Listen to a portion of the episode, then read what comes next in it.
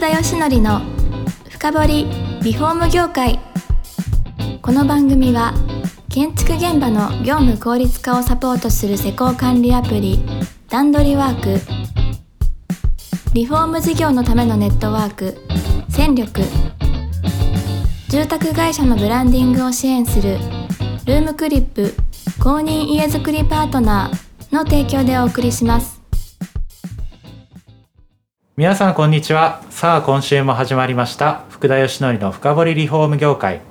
第63回目パーソナリティの福田義則です、えー今回もみんなのマーケットの浜野さんに来ていただいてます。お願いします。お願いします。前回ですねそのみんなのマーケットさんの概要成長のこう軌跡みたいなところを聞かせていただいたんですけどまあ前回も話をしたんですけどやっぱりこれ聞いてらっしゃる方はリフォーム会社工務店の方のプロの方が多いんでじゃあそこの領域ってどうなってるかってところを今日は詳しく聞きたいと思うんですよね。はい。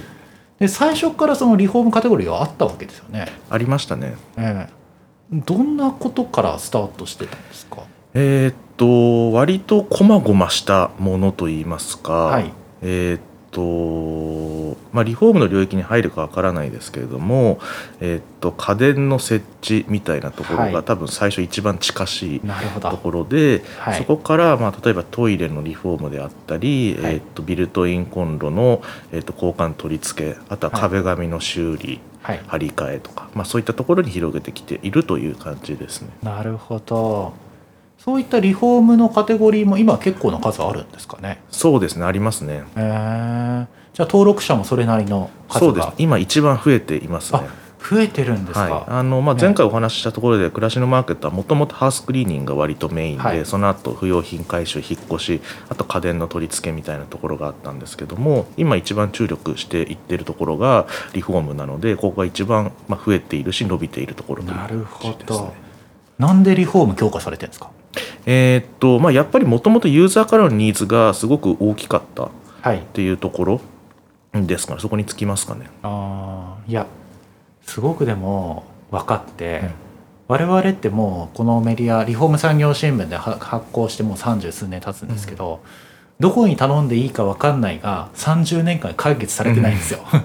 そうですね、いやまさしく、うんだからこういう工事はこういうに頼むみたいなところが、ね、それこそ暮らしのマゲさんでうん。実現できたらすごいユーザーはありがたいですよね。いはい、や絶対分かんないと思いますよ。うんうんなんか壁の補修これ工務店なのかなせ職人頼むのかなみたいな、うん ええ。そういうのが結構探しやすくなってらっしゃるってことですかね。そうですね。やっぱりその、まあ、特に持ち家の方とかであれば、はい。まあこどんな方も多分ご経験あると思うんですけどいざこう何か家の何か壊れたとか、うんなんかちょっとしたリフォームをしたいってなった時に、えーっと誰に頼めばいいんだろういくらかかるんだろうっていうのがなかなかわからないっていうのは多分誰しも多分経験されることだと思うのでまあ、そこを私たちは誰に頼めば、えっといくらでやってもらえるのかっていうところをこう情報をオープンにしていくというところの取り組みをやっているという感じなるですね。ほど。それもじゃあユーザーこんなことです事業者いないかなみたいな困ってるところをからこういろいろ集めてそうですね。そこに対して事業者をこうピンポイントで当たっていってってはい。いう感じなんですかね。はい。えそれも今も電話してこう探してるんですか？えー、と電話している人たちもいますし、はい。えー、ともう暮らしのマーケットはあれで認知度高まっているのでその、はい知っていて出店したいっていうふうに言ってきてくださる方もいますしあとはその事業者間での紹介暮らしのマーケット出店するとお客さん取れるよっていうふうに言われて紹介して入ってくる場合もありますね。いやーまあ我々リフォーム会社の元請けに向け元請け会社さんに向けて新聞を発行するケースが多いんでいや逆に御社みたいなサービスってすごいプラスだと思っていてですね、小さい工事ってやっぱりなかなか手間がかかりますけど、うん。儲からないじゃないですか、はいしかも元請けの一般的なリフォーム会社さんって職人抱えてらっしゃらないとか多いんで、採算合わないんですよね、はい。いやはっきり私ももともとはですねそういった本当に炭鉱時みたいなところはうん。直接施工会社さんに頼んだ方がいいんじゃないかと思ってたんで、いはい。やそれをこう作っていただけるのはすごいいいことなんじゃないかなと。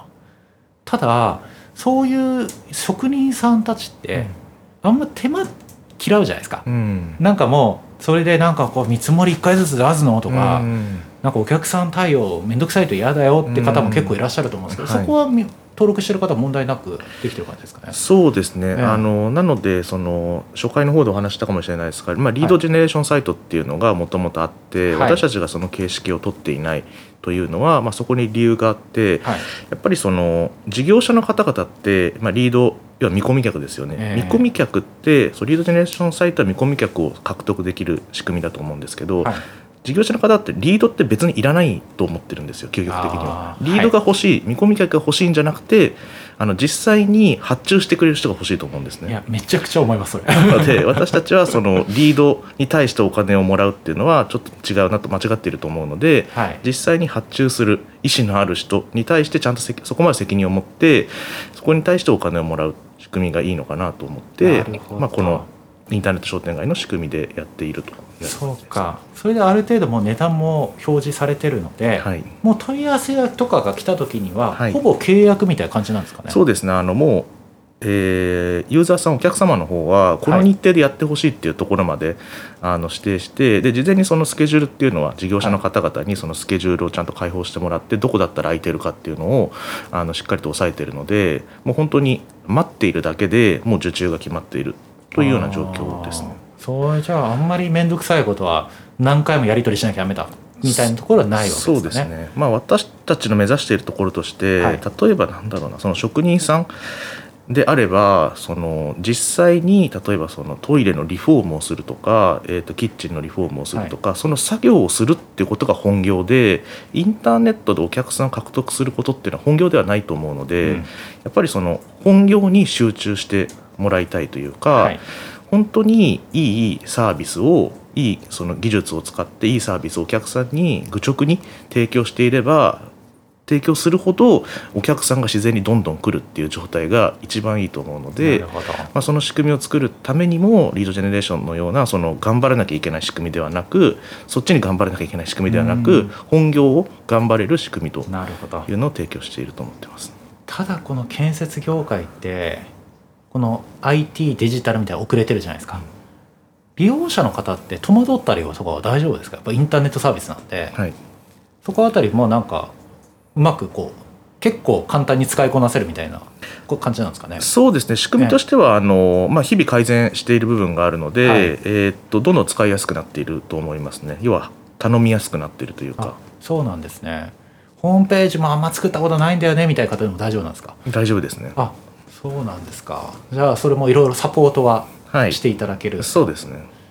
なんか大学みたいにやってましたよね。そうですね。暮らしのマーケット大学と、まあ、もちろん実際の大学ではないんですけれども、はまあ、そういったその講座みたいなものを開いていてはい。その事業者の方々が例えば実際に集まってその成功のノウハウを共有したりとか、あとはもっとより基本的な暮らしのマーケットの使い方っていうのをレクチャーしたりとか、まあ、そういったことですね。あとは実際の技術講座とかもやっているのへでー。暮らしのマーケットの中ですごく評価の高い、えっと、出店者の方に講師になっていただいてみんなでその技術を覚えるとか見て覚えるとかそういったこともやってます。なるほど。中にはやっぱり暮らしのマーケットさんだけで年間の収益稼いでるって方もいらっしゃるんですよね。そうですね。もうほぼ暮らしのマーケットからのお客様で、えー、と売り上げ立っている方もいますし例えば時期によって、えー、と普段換算期のの時だけ暮らしのマーケットを使うとかそういう使い分けてる方もいますし、正直暮らしのマーケットさんだけで生計を立ててる方はい、うまくいってる方でどのぐらいの売り上げになるんですか？まあカテゴリーにもよると思うんですけど。そうですね、まあ、ちょっと公開してない数字なんですけれども、はい。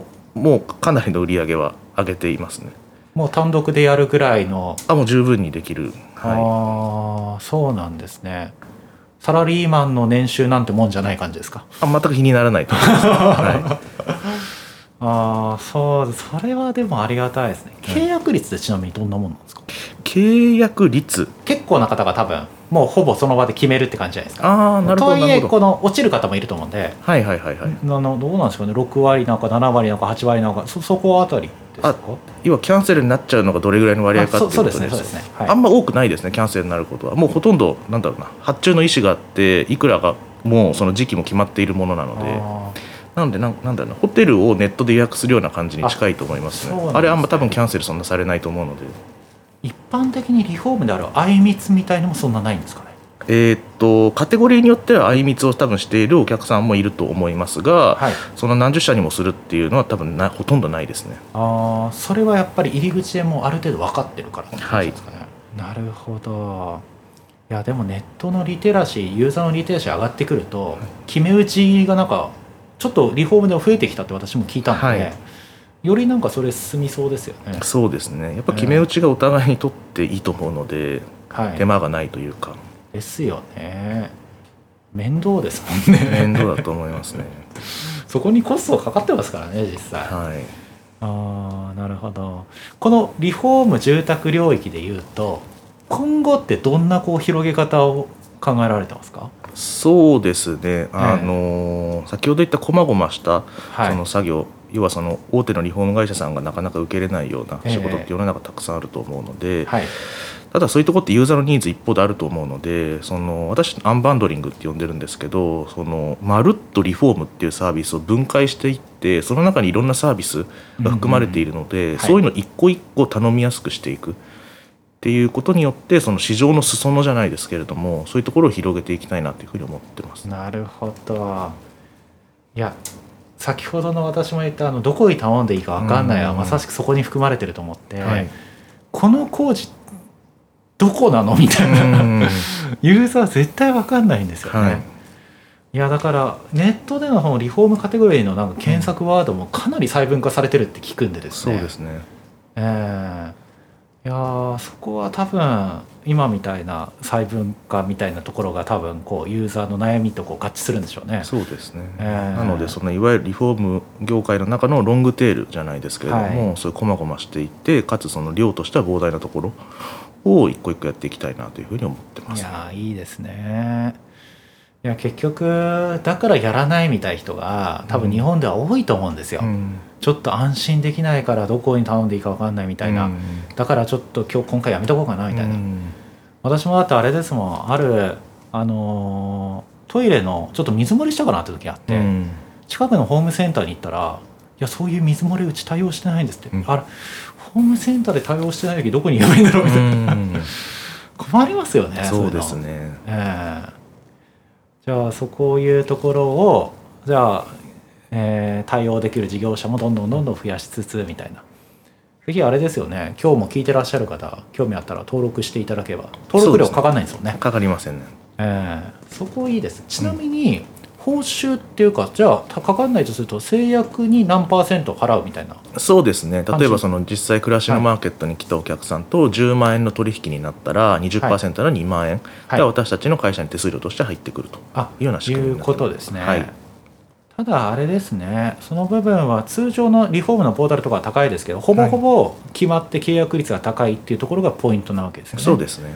で手間があんまかかんないってことですね、えーあれ事業者のプロ側はうちはこの工事だけやりたいみたいな選べるのは選べるんですか？そうですね、あの出店する事業者の方々がどのサービスをいくらでいつ提供するかっていうことを選べる仕組みになってます、あなるほど。先ほど言った換算機だけだからやる？そうですね。いやこの時はもう受けれないけどみたいのもあるわけはいですね、ありますね。あだといいですね、はい。なるほどよくわかりました。えーぜひじゃあ聞いてる方ここであのまず登録をしていただければと思いますんですね。はい。で大体時間が来たんでですねまあ今日はこれで終わりにしたいと思うんですけれどももう一回ラスト残ってるんで、まあ、今後の事業の展開とかそういったところを次回聞いていければと思います。本日もどうもありがとうございます。ありがとうございます。この番組は住宅業界に特化したコンサルティング会社ランリグが長年業界の今を追いかけてきた福田義則をパーソナリティに迎え確かな実績を持つスペシャリストを毎回ゲストにお招きしてお送りする番組です。